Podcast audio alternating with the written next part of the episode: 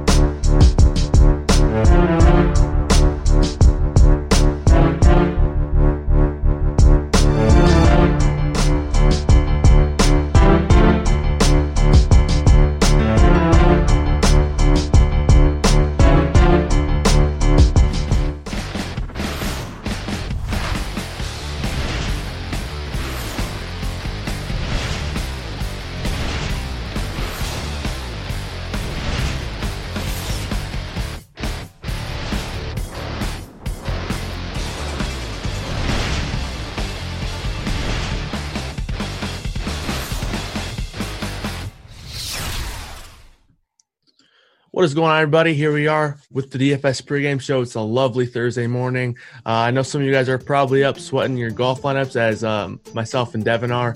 But you know, the NBA doesn't stop going. So a little bit of a uh, down night for me last night, but we'll be able to go over some of the things uh, from last night. Talk about some ownership, some plays, and talk about tonight's games as well. I think we got a four game slate, so shouldn't be a whole lot to cover on tonight's front. But yeah, should be a good show. Uh, thanks for joining me make sure to uh, to pop in chat, say hello, talk about anything that you might want to bring up. I'll try to answer as many questions as I can.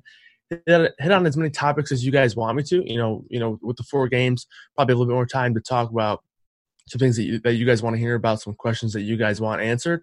And as always, if you could please remember to hit that like, hit that subscribe button. That way, you guys are always staying up to date with everything going on on the YouTube front with Roto Grinders. I would, I would very much appreciate that. Got to get those likes up, got to get those subscriptions up so I have some uh, bragging rights over guys like Mangone and Tuttle and, and all that good stuff. So, yeah, make sure you guys uh, are active in chat for this one. I'm going to be looking in the uh, Discord chat, the NBA chat and Discord, as well as the YouTube chat. So um, keep that in mind. I'm pulling those up right now, and I'll be uh, I'll be following along with those guys. And we're going to hop right into uh, the results DB from last night get that going right now. Um, looking at some ownership, we're going to start at the top. You know, DeMar DeRozan, 70% average ownership uh, across all these main contests that I have pulled up. I have, I believe, five contests pulled up. One's a, a cash contest. The rest are, you know, various different uh, buy uh, buy-ins. So, 70% from DeRozan, not very surprising at all. Uh, you know, you take away Aldridge, uh, he gets pretty massive boost. So I, I definitely agree with with that. I had uh, DeRozan in my main lineup on FanDuel, as we'll get to later. Um, and then Jakob comes in at second. That was actually a little bit surprising to me, considering we did get news that he wasn't going to be starting. Uh, I know that was after some of these some of these games locked, but um, I believe it was still prior to the Spurs lock. So with a little bit of time to spare, actually. So a little bit surprised to see him coming around 70%. I still think he overall wasn't, you know, a bad play by any means, um, considering his price and the kind of uh, kind of kind of role, kind of spot that he was going to be in. But I don't think he quite matched up to some other guys. Um, you know, I think if we maybe get that news before seven, we see a guy like Bismack Biyombo maybe get more ownership. I know his game locked at seven, so maybe that was one thing that could have possibly changed. But um, yeah, overall, I, I, still think Poeltl is going to have some ownership. I'm surprised that I'm just more surprised that more people didn't pivot off of it. You know, you look based on the contest, and you know, even when you look at the the higher dollar stuff, you know, he's still very, uh, very highly owned. So 73% in the highest dollar buy-in here. So you know, people were still on him. Sharp people were on him uh, across all contests. So I still think he was a strong play was surprised to see that ownership be that high. You know, 70% is definitely a, an extremely high mark. So to be over there um, at that kind of mark, I do think that was a little bit high just based on the news that we had gotten, but um, I, I, don't think it was bad by any means. Luka and James Harden coming in pretty highly on, you know, with all the value on the slate. It was pretty easy to get one or even two of these guys in your lineups. Um, so I think, uh, I think with that news, even with the Poeltl news, people were keeping him in the lineup in order to get two studs such as Luka and James Harden in your lineups. Um, I, I I personally went Luka in my lineup last night as well. Didn't have any Harden. Um, didn't have any Westbrook either. I actually left Westbrook as my um, stud. I was probably not going to play in the expert survey, so that did not pan out very well. But um, you know, you can't you can't play all the studs. So for me, I, I usually narrow it down between one or two, especially when, for me last night, I only had one lineup. So I had to make tough decisions, and I just went with Luka. Thought it made the most sense considering, you know, I was going to have, based on the guys that I liked from the Spurs, I was going to have two to three Spurs in my lineup because I also like Trey Lyles as well. So with, with, considering that I was going to have possibly three Spurs, I figured Luka was the guy that made made a lot of sense. You know, I thought you know if that game stays close, competitive, could be a good spot for all those guys. And uh, so yeah, I went Luka as my top stud of the night last night. So yeah, then we talk about a guy who I mentioned a little bit, Bismack Biyombo, 36% average ownership.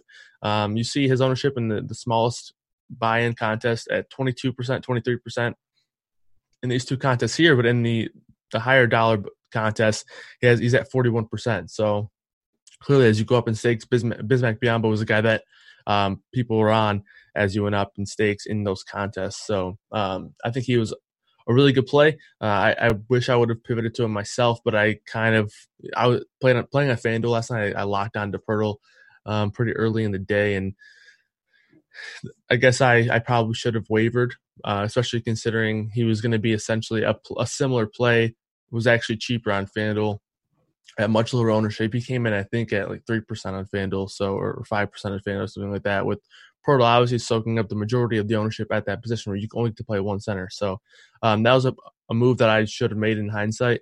Um, and even pivoting to a guy like like Jang could have been something to do um, rather than stick with Poeltl. Obviously, it didn't pan out mostly because you know they started Lonnie Walker over him. They kind of went with a smaller lineup, so obviously that doesn't help. But uh, in hindsight, that was a move that I should have at least considered.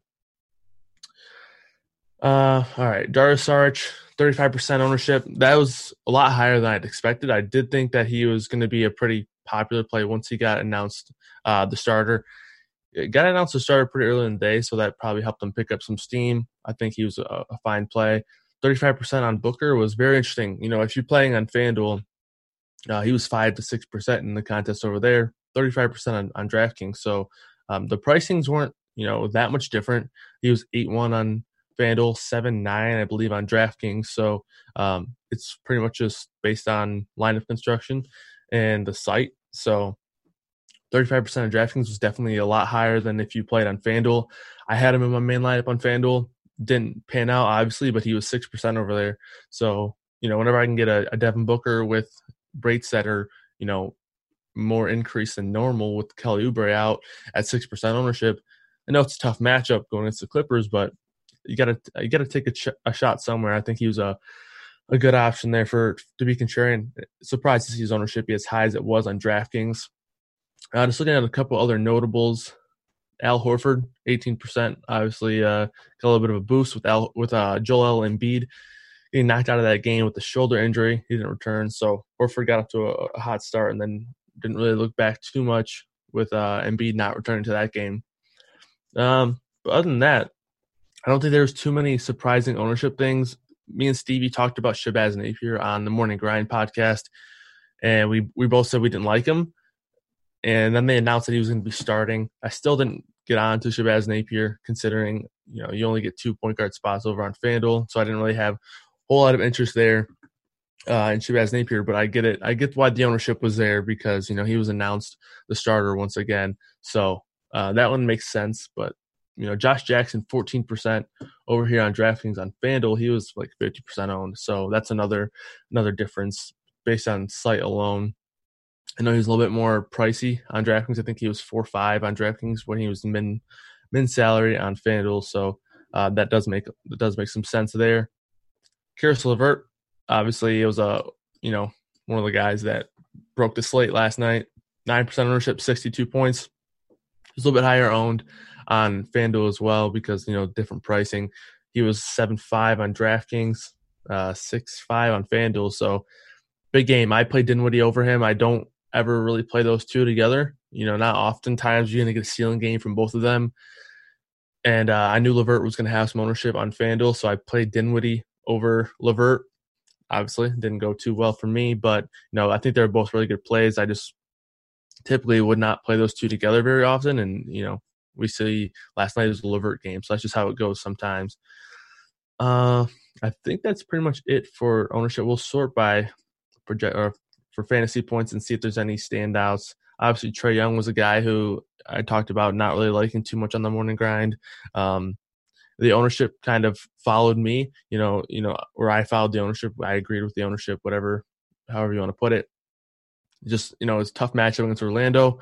Four percent ownership had a had a big game, um, but you know, I think oftentimes I'm playing Luka over the over over Trae Young in that situation. You know, playing even Russell Westbrook. I think there's just a lot of a lot of reasons that have not gone to Trae Young, and even though he did have a big game, I think the four percent ownership makes a lot of sense.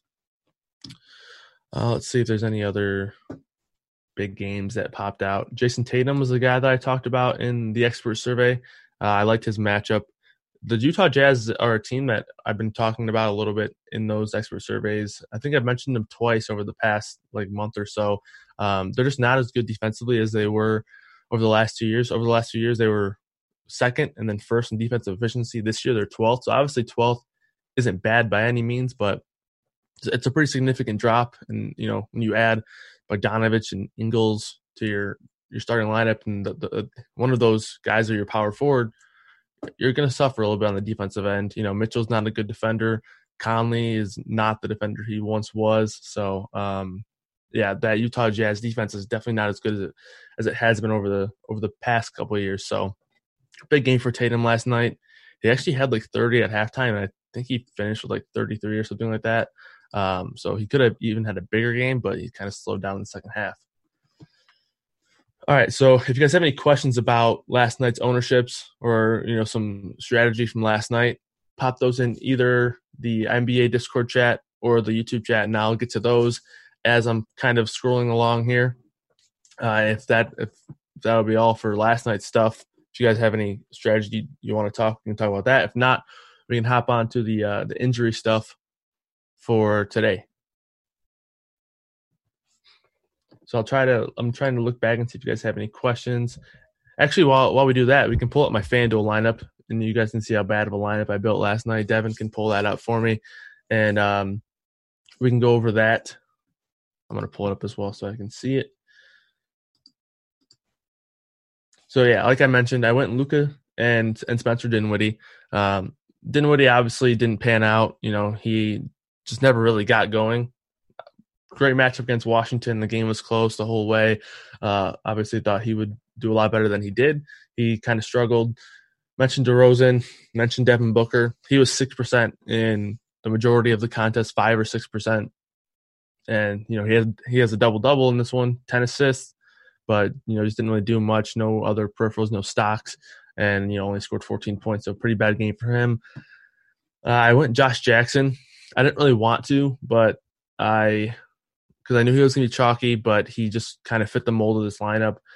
14 points, you know, obviously isn't great, but at 3,500, I don't think he necessarily killed me. I think what killed me was, you know, getting a guy like Jarrett Allen in there, having him and Spencer and we both, you know, do so poorly. That was the the tough one. Jarrett Allen was frustrating too because I kind of made it a priority to get him in my lineup. I went out of my way to get him in my lineup. I like the matchup that he was going to be in. I thought they would give him more minutes over DeAndre Jordan, which just wasn't the case at all. DeAndre Jordan actually ended up having a pretty solid game. Um, you know, I think if Jarrett Allen gets 28, 27 minutes in that game, uh, he probably has a better outcome in, in a spot against the Wizards, but didn't happen. And obviously, Poeltl announced the non the non starter after lineups locked on FanDuel. So that concludes my lineup. I didn't even break 300 last night. So, you know, these days you got to put up 400 to even really contend. And I didn't, I didn't even touch 300. I don't think last night. So uh, not a great for me, but you know, four game slate should be you know a fun one. I know we have some things to talk about. Yeah, Allen did have some foul trouble, but um, but even in the first half, you know, we saw I think Jordan had 13 minutes while Jarrett Allen had I think nine or 10. So um, you know, foul trouble happens, but still, when you when you're losing that many minutes, and Jordan played well in the second half. He just wasn't getting back out there too much. Um, but yeah.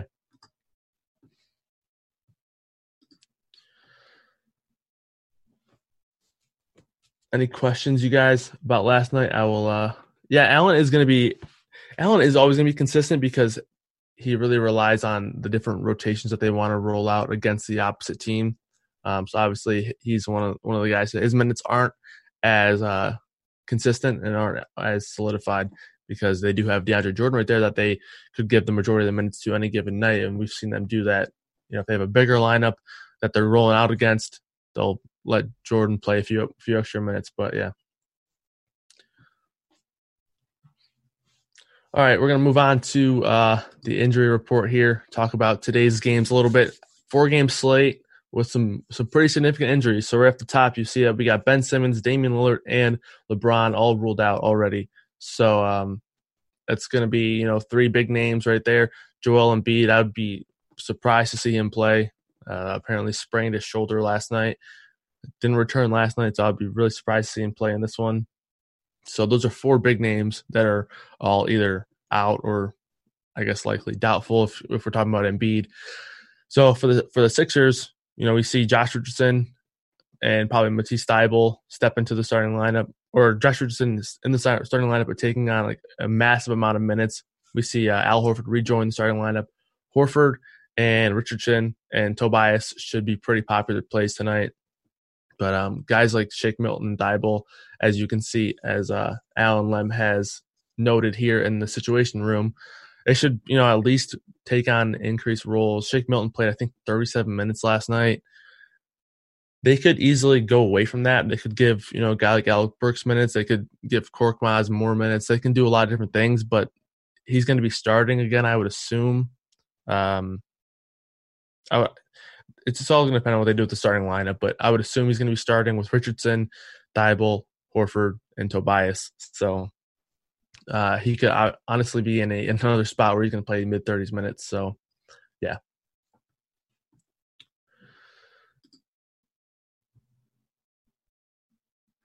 So once we got news a few minutes before tip, what, would I have done if I didn't have Poeltl in the center spot? Um, right. So yeah, I think I think going to Lonnie Walker could have been done, and going to Per I think part of the reason why Poeltl the ownership stayed where it was was because they were once that that news already happened, you were really forced to redo your whole lineup, and in that in that case, a lot of people are just going to stay where they were, stay put. Um, so I would have to look. I would have to go back and look at guys from last night that locked after eight o'clock or whatever it was. But yeah, I would say that um, I know I know um, Lonnie Walker probably a good pivot in that spot. You know, going to the guy starting there. If you had the money for Lyles, I know he's a little bit more than Poeltl, but yeah, like I mentioned, that's why Poeltl remained one of the one of the top own, ownership plays in terms of highly owned guys. So um, not a lot of pivots to be made there, and then uh, you had to rework your whole lineup, and that's kind of why we saw that number stay. So I think it depends on where you were uh, in terms of how much money you had left on the table and, and movements you wanted to make. But you know, I didn't really have that choice with uh with me being on FanDuel. All right, let's see if there's any other in, uh, injuries that we can talk about here. Uh, Oladipo questionable. He, you know, we honestly don't know if he's going to play or not. He's, you know, was obviously out for a while with the whole rehab with his with his leg and whatnot. Uh, now he comes back and injured his back. If he if he is out again, I think could go to either one of the holidays for a nice little value piece here. And I don't think they'll be too popular. So I think the holidays could be interesting there. Richaun Holmes out again. Harry Giles, who has just been stepping into that starting center role. And as long as we're going to give him minutes, he's going to continue to crush, you know, and he's only, the pricing on him isn't anything outrageous yet. So we just, I think he's uh, going to be another good play. Ntilikina should be, you know, I feel like I feel like Ntilikina always has a groin injury or a hamstring injury or something like that. He's kind of like John Ross in the, NFL. So if he if he's out once again, um, I, Elfrid Payton is back, so I don't think Dennis Smith will have too much of a of a huge role. So I probably just kind of leave that as a wash. If you guys have any questions about uh, some of these injuries or how they how they'll affect tonight or my thoughts on them, shoot those in the uh, in the either either Discord or the YouTube chat. I'll get to those, but until then, we're gonna jump into the lineup HQ, see if we can uh, take a look at some some tags, some ownerships, some projections, and whatnot. We'll try to get a look at look at them all.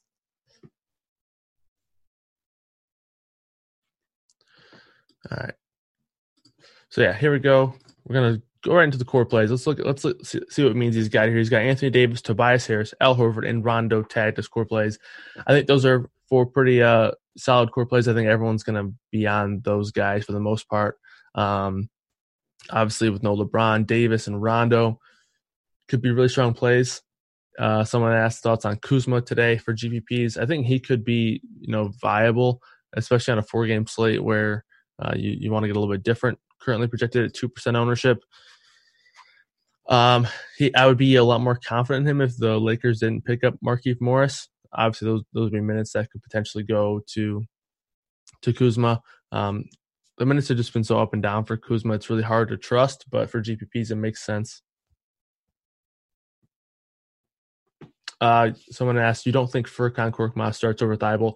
I don't think so, just because last night uh, Thybulle started the second half, so that could obviously have been just a game flow type thing last night. But uh, and they could go Korkmaz. I wouldn't be surprised, but um, based on last night going Thybulle to start the second half, makes me think that he's going to be in the starting lineup here. And we, have seen him be in the starting lineup for Embiid previously throughout the year. So um, it could go either way, but I, I would lean Thybulle right now. Um, someone wants to see who the chalk is. So we're going to take a look at the ownership projections here. Uh, th- these are for FanDuel right now. I'll, I'll, pop back and forth between FanDuel and DraftKings. Um, but number one, Anthony Davis, that shouldn't surprise anybody.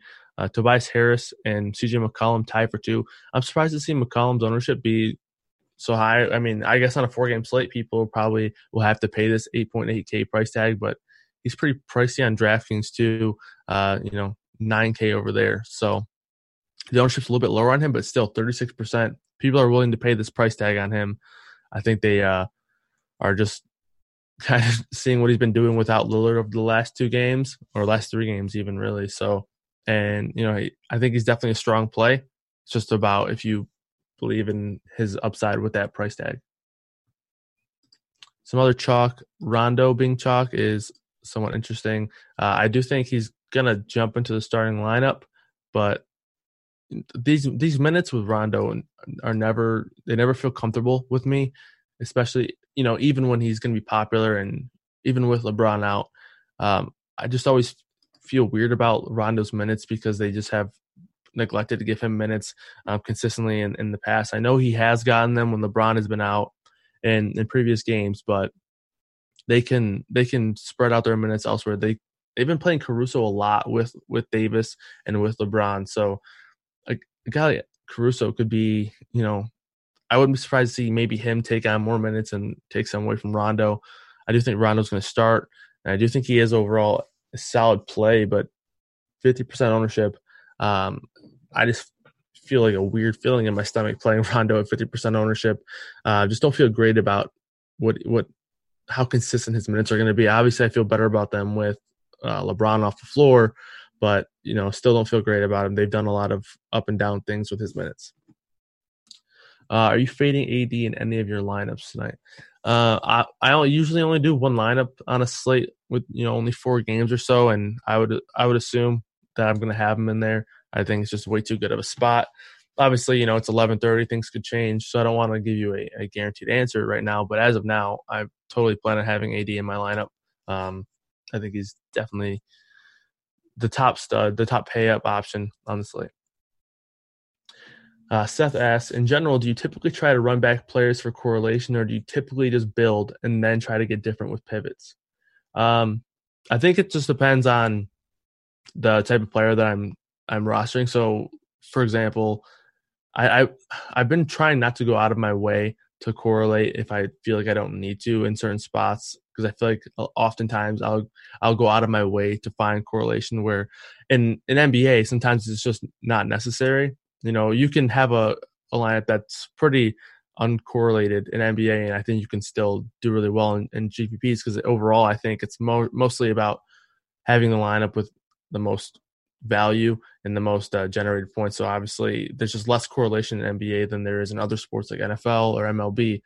So I, I think when I'm trying to run it back with other players, I'll I'll definitely consider it. So for a guy like like Anthony Davis, you know, he's he's 10-8 if this game blows out, he's probably not going to get there. So it does make sense to have maybe a, a, warrior that could contribute to keeping the game close. And that's when I try to use correlation to run it back. But other than that, I don't think you, you know, I, I try not to do it anything more, more than that. I think that's kind of where I, where I stick with. I mean, I'll do game stacks here and there. The more, the smaller the slate is, the more likely I am to game stack, obviously.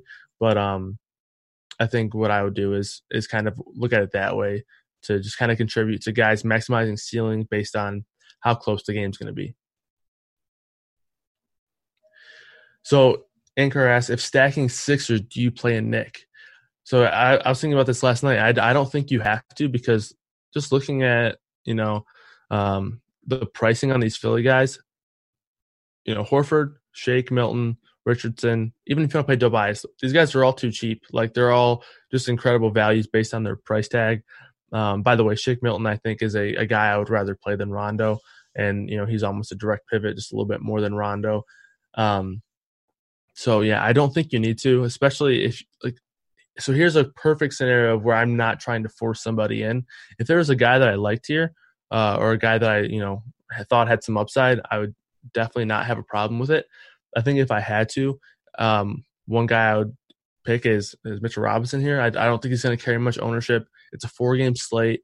Uh, center is center's got a couple options, but it's it doesn't. I don't think it has one clear cut option. So maybe he has you know significant upside. We've seen him obviously have two big games back to back. So I think Mitchell Robinson would be a guy that I could I could run it back here with. But I don't. I just don't see going Randall when you have uh, Anthony Davis and Al Horford on the slate. Uh, you know, on FanDuel on DraftKings it could be different. Randall could be someone that you go to, but I think I'd prefer Mitchell Robinson. But I don't think you need to run it back with a Knick here in this particular scenario, just because of how how cheap the Sixers are. So I think I would rather um, go out of my way to find somebody, you know, on on the Warriors to run it back with Anthony Davis in hopes that that game stays close. Uh, is Kyle Kuz a lock? Um, I don't think he's a lock by any means. I th- like I mentioned earlier, I think his minutes a lot like his minutes are just they're just not guaranteed by any means. You know, they can give minutes to, especially now considering that they've kind of announced that they want to get him into a role where he can play the three. So they bring in Morris. Uh, he's going to take away minutes. They have guys like Danny Green, Avery Bradley on the wing, KCP to take away minutes from him directly now because he's not going to be getting as many minutes at the four. He's not playing any minutes at the five anymore like he was last year. So you know, it's his minutes just aren't guaranteed. If he gets going, um, he's a guy that a is going to shoot when he's on the floor, and b if he you know gets hot, they're going to let him out there and they're going to let him shoot. But um, that's just not guaranteed. So I don't think he's a lock by any means. But I do think he has some appeal for tournaments. But that like on FanDuel, for example, this you'd be pivoting off of um, Al Horford, and then you're at a point where you're playing both Kuzma and Anthony Davis. So you know how how much do you like like that? I, I think you can play those two together. I don't think that's a problem, but when you only can play two of them on on FanDuel, do you like doing that? Uh, that's just going to be a personal question, I guess. Uh, looking at some ownerships on DraftKings, you know the top three, top four, top five are all pretty similar. Um, the, the, the big difference in DraftKings ownership is we're going to see a, a, few guys on at center with ownership. So we got Whiteside thirty percent, Turner twenty five percent, um, Horford forty six percent, and Davis sixty three percent. Four guys that are twenty five percent more or or higher on DraftKings that are center eligible. Obviously, you can't really do that on FanDuel. You only get to play one center, so that's a huge difference over there. You'd rather play Markieff than Kuzma? Yeah, I think I I think I would still rather play Kuzma. I feel better about his minutes in the early on of you know Markieff Morris just just getting with the team and whatnot. But you know on DraftKings, look at this price. You know you get eight hundred bucks difference. You're just taking on less risk when you pay pay less for a player. So I get that decision totally. I mean I think both of these guys do have the opportunity to potentially be good value plays, but yeah, it's tough. It's tough to decide because I don't really love either of them. I think I would lean Kuzma if I had to choose, though. Shake over Rondo, yeah. So I think that's something that I would definitely consider, especially if ownership is going to be significantly lower on Shake Milton. So let's check the DraftKings ownership real quick. Um, we're going to go by smash percentage. Come, yeah, they'll be at the top. So okay, so Rondo is a lot cheaper than Shake Milton on DraftKings, so this makes this makes sense.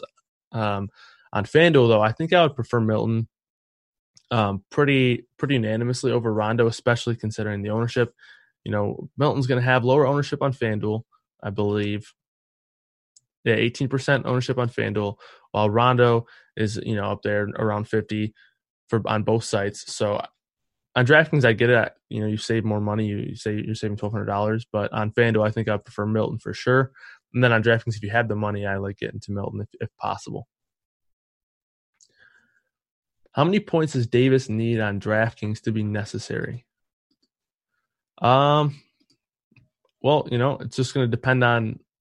That's a good question because it, it, depends on what your what bar you're setting for players in in NBA DFS. So for them to be necessary, you know, you're probably saying at least six x. And nowadays, you might even set that bar to be even higher. You know, with the with scores being so high these days, oftentimes I'm looking for players to hit 7x.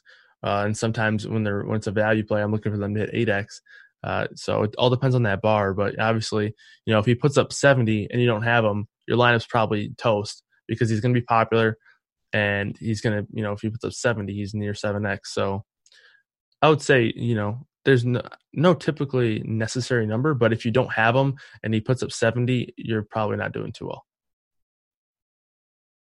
and even you know even 65 i, I think it's going to be it would be tough to catch up to that just because of how popular he's going to be on FanDuel, do you like Brogdon at point guard? Yeah, I like Brogdon a lot. I like him more if um if Oladipo sits.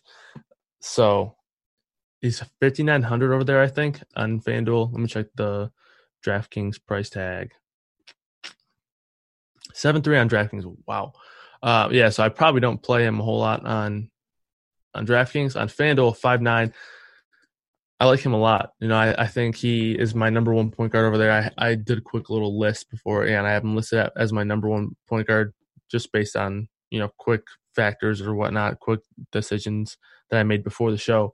But um, yeah, I like him a lot. On Fan on DraftKings, that price tag is so high that it's almost interesting because nobody's going to play him. So you're paying up for a guy who you're basically paying up for a guy just so that you're the only one to play him, really, or not the only one, but you're paying up to be, you know, in a smaller group of people that are playing him. And obviously, it's a really good matchup for him.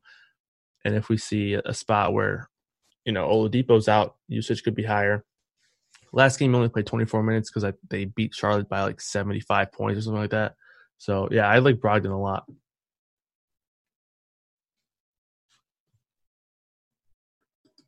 Uh, I saw someone ask about my favorite tournament options for the Warriors. So we're going to go to the Warriors right now, and we're going to sort by smash percentage. Damion Lee, number one at smash percentage. I like him a pretty good amount. Um, he's not going to carry very much ownership on either site, so that's interesting. The minutes have been really solid 30, 34, 28, over the last three games since the All Star break. So yeah, I like him a pretty good amount. I like Marquese Chriss as well. Um, you know, center on DraftKings is a little bit different because you can play like any other power forward or or whatever because you can play essentially anybody at power forward or center. It seems on DraftKings. Uh, on FanDuel, it gets a little bit more interesting based on ownership and whatnot. Um, Whiteside's on the slate. We got Steven Adams, who's just been killing it on the slate. Um, and then Chriss. I think Chriss is probably a guy I like a lot. I mentioned Mitchell Robinson earlier. Um, I think he's someone to at least consider in tournaments. And then Hassan Whiteside, I think even in a tough matchup, to see what his ownership is going to fall at for center position. But I think if I had to rank those three right now, I would go Whiteside, Chriss, and then Robinson. Um, 30% or 38% ownership on FanDuel. So looks like he's going to be the most popular center of the night. Could you play Noel instead of Kuzma? Um, yeah, I think you can. I think essentially you're you're you're playing two guys that could play the same amount of minutes, and Nerlens Noel is you know I've not not a lot better per minute, but he's definitely a good permanent guy. Um, and he does have the upside for more minutes if we see, you know, maybe Adams get in foul trouble or whatever it might be. So yeah, I think you can do that for sure. At three three, the only thing is you only can play him at a center on on DraftKings, and then on FanDuel, you'd have to either get get rid of Davis or Horford. So if you want to do that, I, I totally get that. Did Adams' price go up? He's at six eight now. His price went up on FanDuel for sure, six nine. I think it went up a little bit on DraftKings, but it went up more on FanDuel, so he got a little bit of a, of a bump for sure. Not worried about Chriss versus tough Lakers interior. I actually like that because I think that they'll be more um, reluctant to go small. So you know, in the past like couple weeks or so, that's when we've seen Chriss really, really fail. Um, is when they go small. So against Houston, he only played 18 minutes because they had to go. Well, they didn't have to, but they decided to go small. Um, 25 minutes against Sacramento. So when when they when they're forced to kind of roll him out there against you know bigger lineups, bigger teams, the minutes feel a little bit safer. So I I like him um, when when this happens actually.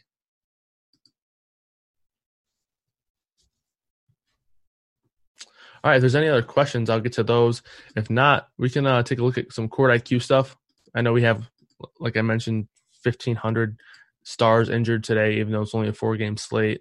Um, so we can go through. We'll we'll talk about Philly first, and then I'll I'll look back in the chat as I'm pulling these up. If you guys have any questions about lineup HQ or any other tools that you want to see on Roto Grinders, let me know if you uh, if you want to see those. I will show you those as long as I get a couple likes, a couple subscriptions to the YouTube channel. Um, I got Devin cheering me on, trying to get me some likes over here. So um, yeah, make sure you guys can hit that like button for me, please, if you do not mind. Uh, it's been a great time joining you on the pregame show. I hope everyone's golf lineups are doing well. I haven't been able to check mine in uh, the past 30 minutes, so hopefully I don't have any more players that are plus three like Justin Rose. I probably do though. So yeah, uh, taking a look at this, Joel Embiid off, and where's Ben Simmons? I'm blind. All right, Ben Simmons off. So Josh Richardson, 26% usage rate, 0.81% uh, fantasy point per minute. This is over, you know, 200 minute sample size.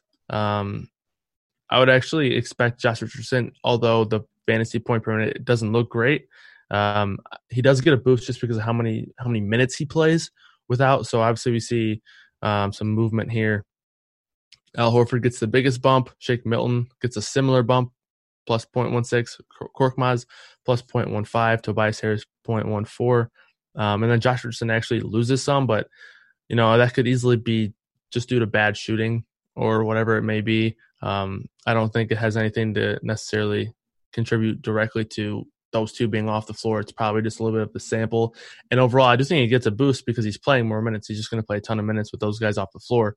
So Richardson, Harris, Milton, Horford are all in play. Korkmaz and Burks are playable in, in tournaments, I think. You know, we only saw Burks play 17 minutes. Last night was probably a game where we could have seen him play more.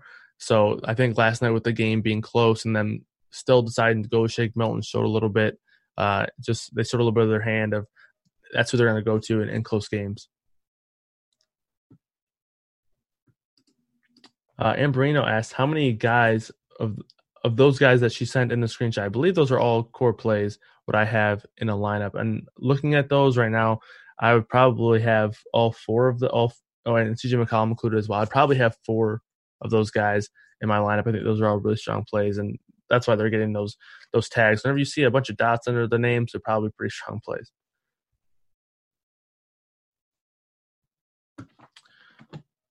All right, let's see. Any other questions in here? Let's see what we got. Um, take off the guys who aren't affiliated anymore. So I could do that. So I guess we'll talk about this real quick. So Richard's saying to take guys off of off off of the floor, like James Ennis, who I think he's on like Orlando right now or something, or like maybe take a guy like Zhaire Smith off the floor. Uh, and we can definitely do that, but that's going to make the sample smaller. Especially James Ennis is a guy who's played, you know, 131 minutes in this sample alone. So taking him off of the floor, that's going to make the sample even smaller. So in this case, it's not really a guy who I think is going to affect much. If maybe if it was a guy like like say we needed to take Josh Richardson off the sample, I would definitely do that because he's a guy who has a pretty high usage. Um, his rates are, are pretty strong. But with James Ennis, I don't think I feel the need to take him off because I just don't think he's going to affect anything. I, I, think the only thing he's going to do is give us a smaller sample, and I, you know, the the more sample, the more confident I am in these numbers. So that's the reason why I left a guy like James Ennis on there. All right, we're gonna go look at um, the Trailblazers here. So we're to take um, Damian Lillard off and run this one. And we're to do this over the past month.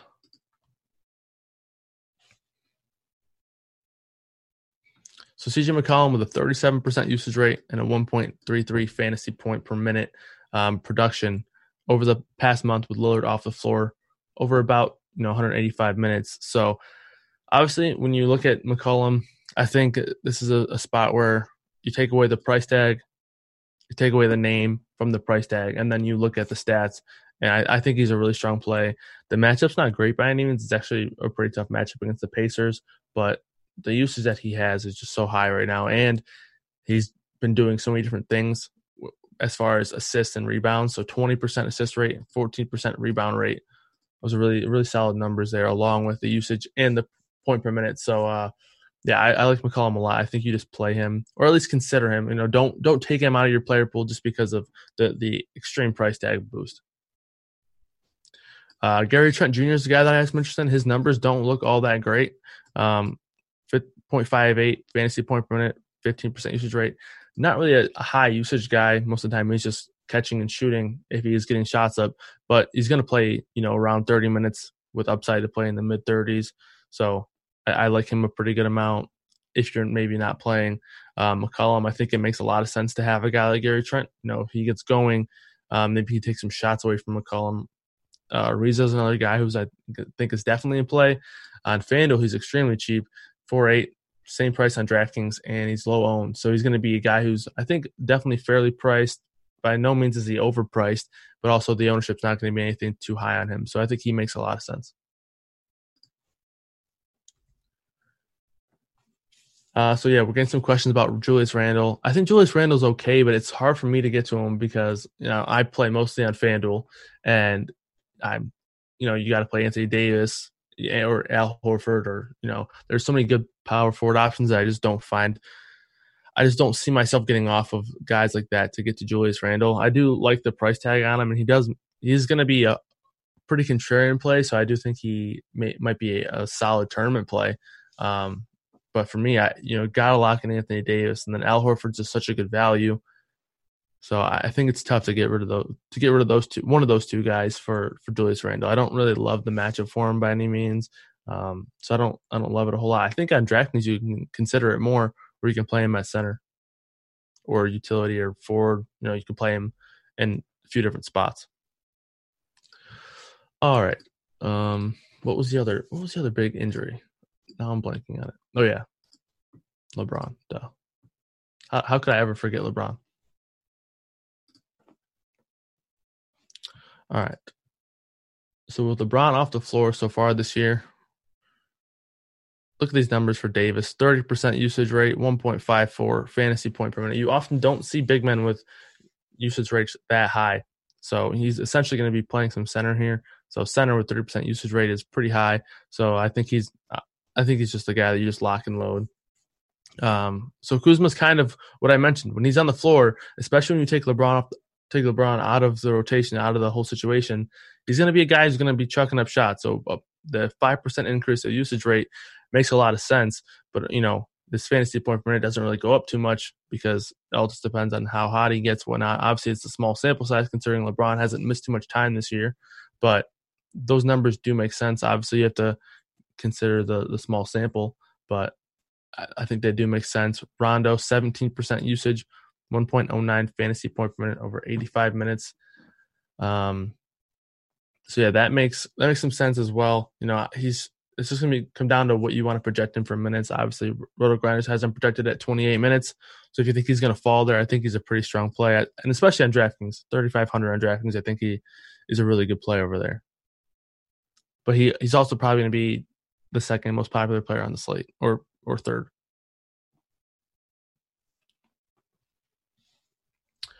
I appreciate all the guys in the chat hopping in there and uh, encouraging everyone hit the like button. I appreciate that. Um, what's Wiggins ownership uh, for uh, DraftKings and FanDuel? Uh, let's go check that real quick. I'm just glad uh, Devin's not hacking my computer anymore. Last time I did this pregame show, I couldn't even control anything. Devin was controlling everything for me. So uh, I can type everything now. Everything's working. Full systems go. Devin's not hacking me anymore. Uh, but yeah, DraftKings 21%, FanDuel 31%.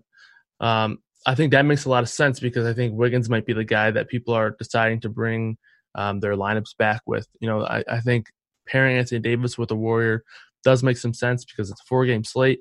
So obviously less less players, less games to choose from. And you know, if Anthony Davis is going to have that big game, this game's probably going to need to stay close. And may, and you know, Wiggins can definitely do that for the Warriors.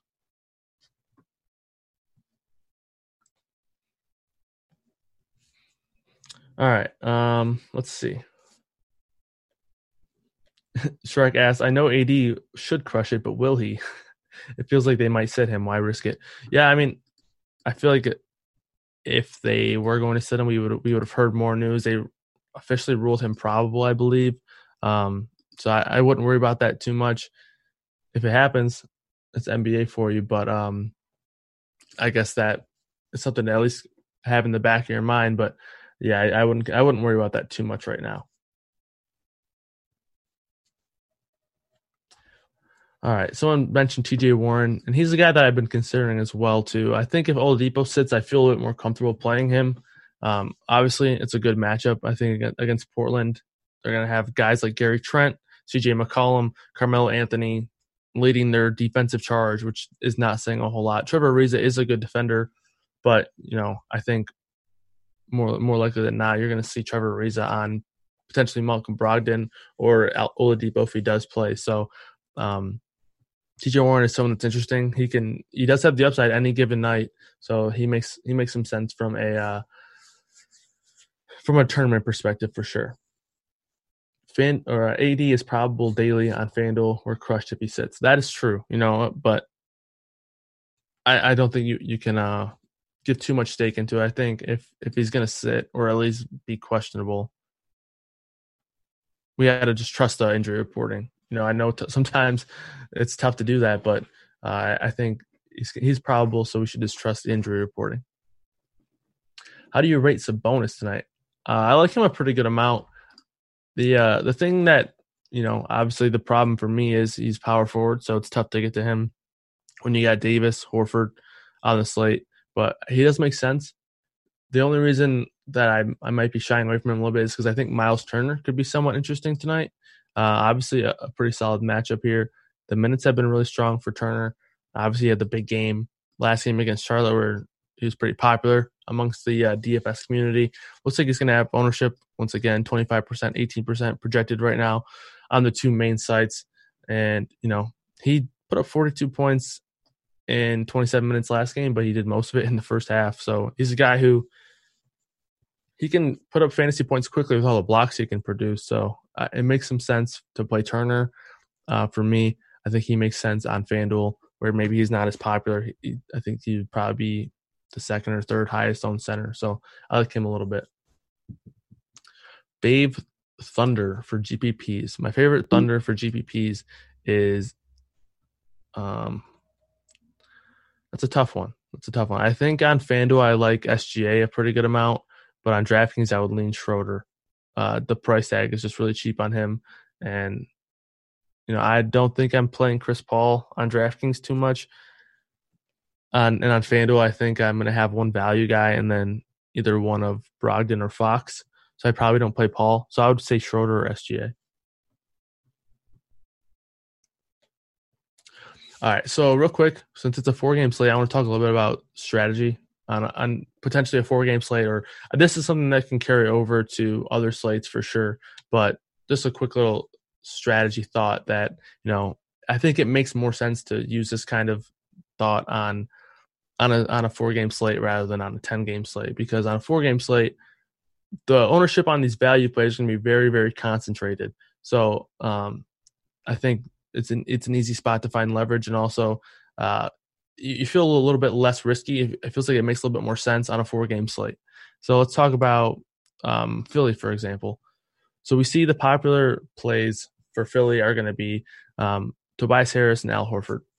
So I, con- considering that they're going to be pretty popular, um, there will be a couple value plays that potentially benefit if these guys don't do well. So I think Matisse Thybulle is a guy that benefits if Harris doesn't do well. If Horford doesn't do well, I don't really know if there's anyone that directly benefits from that. You know, I don't think anyone could could take minutes away from him or anything like that. And um, he's a center, so it wouldn't like be surprising to see him not score 20 or whatever. So he's not doesn't really fit this mold as well. But for Harris and then for Richardson, even on FanDuel, where he's popular, um, Thybulle, Korkmaz, and Burks are three guys that I think you know could potentially see bigger bursts in minutes or usage or production with with some of these guys that are out, and it makes sense to consider them as leverage plays when guys like Harris and Richardson are going to be pretty popular. Um, same thing happens on let's see what what the Lakers. So Rajon Rondo, we talked about. Obviously, there is other plays that we can go to in different games. You know, we can go to Shake Milton, who I have some interest in. There's some other value plays that we can go to on, on the Sixers. But you can, you know, if you want to take a risk on it, get some leverage on a guy like Rondo.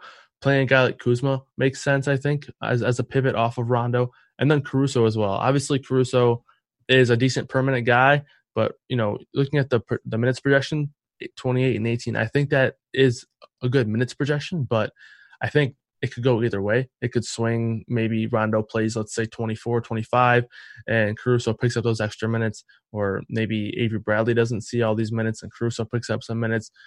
And projected at 1% ownership, playing a guy with that, with that kind of ownership, with instant leverage off of, uh, of a chalky play, makes a lot of sense on a four game slate. So doing things like that.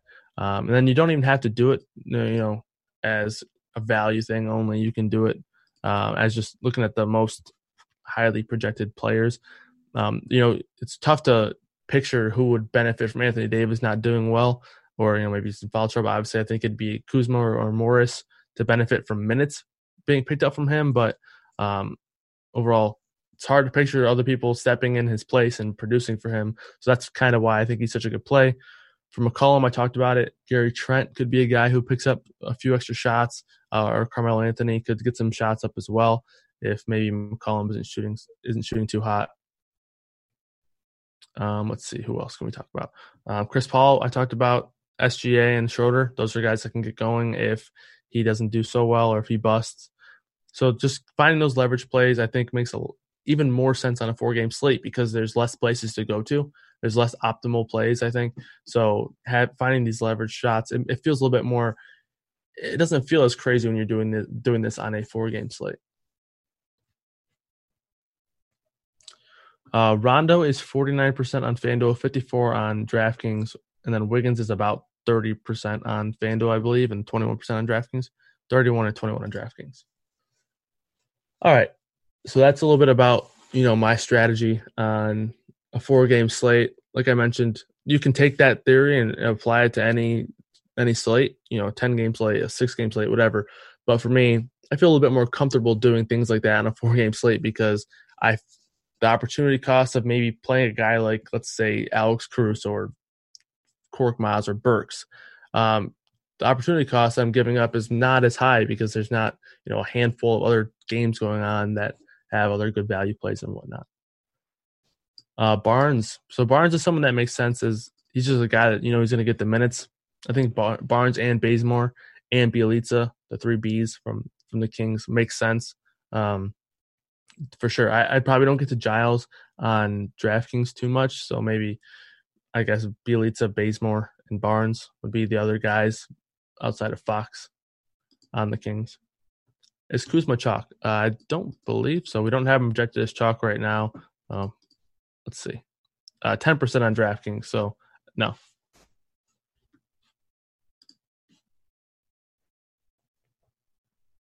All right. Any other questions?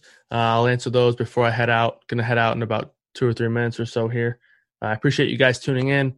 As always, every every day, every weekday, 11 a.m. We're going to have this pregame show. So far, I think it's gone really well. It's a good start to the day. I think you know, for me doing it, being able to you know hop on and talk about slates with you guys is a lot of fun, and also it's, you know efficient for me because I get to, I guess, in more detail talk about a slate or some strategy, which I think always helps me. And also being able to watch guys like Tuttle and Blender and Mangone and Britt do these morning shows helps me a lot as well. Gets me going for the day, gets some some um, strategy rolling to the brain and whatnot. So hopefully you guys are enjoying this pregame show as much as we are enjoying doing them. Uh, as always, if you could please like and subscribe over on the YouTube. Uh, helps us out, helps me out. You know, like I mentioned, I got to get those bragging rights over Mangone. Mangone is always in my DMs saying that he gets more likes than me. And, you know, the cyberbullying needs to stop, guys. So I just need to get more likes. I got to get those likes so I can just tell Mangone to, to kick rocks. But yeah, this was a lot of fun doing this. Hopefully, your guys' golf lineups do well. I'm, I'm pretty sure D Train is going to take down a golf contest this weekend. Um, so, all right. I'm looking for any last questions. I don't see any. So if Miles Turner again. Feel like he might disappoint. That's true. You know, anyone can disappoint any given night, but I like going to Miles Turner if he's not going to be too popular. If he's popular, I think it's it's a solid fade because, like I mentioned, there are you know two or three other centers that I like. But if he's not going to be popular, I think he could be interesting. It's a good matchup for him. All right, well that's going to do it all. I'm just kidding, guys. Mingo's not actually a bully. He just he just messes with me about my likes and whatnot. You know, it's fine. It's fine. It's fine. But that's going to do it for for Kyle, myself, D Train, the producer, the pregame show, all the Roto Grinders contributors. We appreciate it. Thank you guys. Have a good one and good luck tonight.